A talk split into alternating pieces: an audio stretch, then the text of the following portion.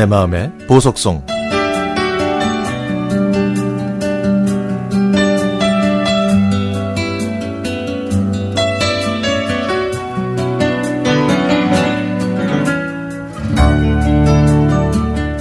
저는 51살 노총각입니다.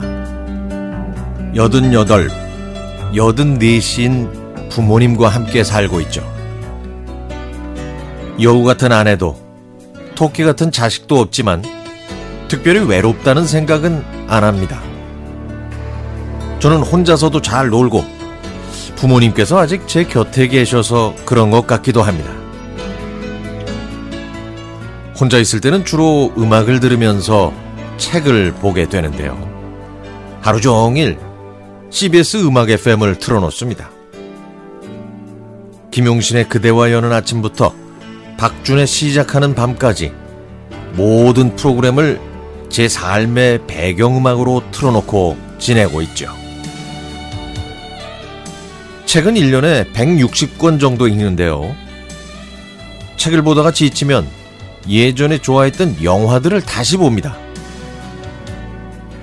이렇게 시간을 보내고 있지만 가끔은 가족이 없어서 외롭다는 생각이 들 때가 있긴 합니다. 고독해도 괜찮다. 다만 고독해도 괜찮다고 말해줄 또 다른 사람이 필요할 뿐이다. 라는 발자크의 말처럼 결혼해도 인간은 결국 외로울 수밖에 없다는 것을 잘 알고 있지만 그래도 가끔은 저한테도 자식이 있으면 좋겠다는 생각이 듭니다. 결혼을 못해서 자식은 없지만 조카가 여섯이나 있습니다. 누나 둘에 형이 하나 있는데요. 모두 자식을 둘씩 낳아서 좀 여섯 명이죠. 이 여섯 중에서 넷은 직장에 다니고 있고요. 나머지 둘은 아직 학생입니다. 한 명은 수의학과에 다니고 막내는 문헌 정보학과에 다닙니다. 사실 저는 아이들을 좋아하지는 않지만 큰 누나가 첫 조카를 낳았을 때는 정말 기뻤습니다.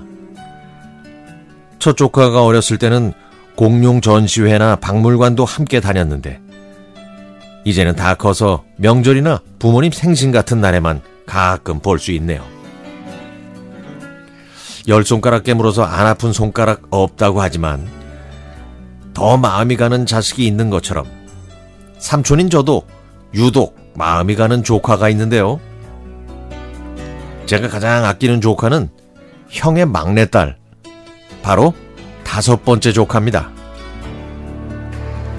대학생이 되고 나서는 조금 뜸해졌지만 그래도 가끔씩 저에게 문자로 자기가 읽고 있는 책에 대해 얘기도 하고 제 생일 때는 축하 메시지도 보내줍니다. 아, 이번 제 생일에는 기특하게 치킨 쿠폰도 보내주더라고요. 무엇보다 정이 많아서 할머니, 할아버지께 가끔씩이라도 안부 전화를 드리면 참 고맙다는 생각이 듭니다.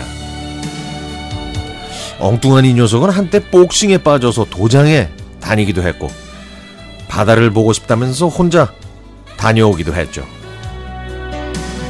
조카가 어렸을 때 제가 삼국시대를 통일한 김유신 장군은 어느 나라 사람이냐고 물어보면 당당하게 한국 사람이라고 대답했던 그 조카가 지금은 수의사가 되겠다고 열심히 공부하고 있습니다.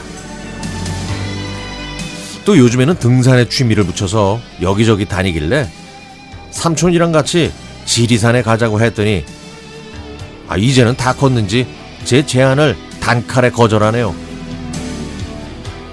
그래도 사랑하는 조카가 동물을 진정으로 아끼고 사랑하는 좋은 수의사가 됐으면 좋겠습니다. 꽃피는 3월이 오면 조카랑 잠봉베르 샌드위치나 먹으러 가야겠습니다. 하람아, 사랑한다.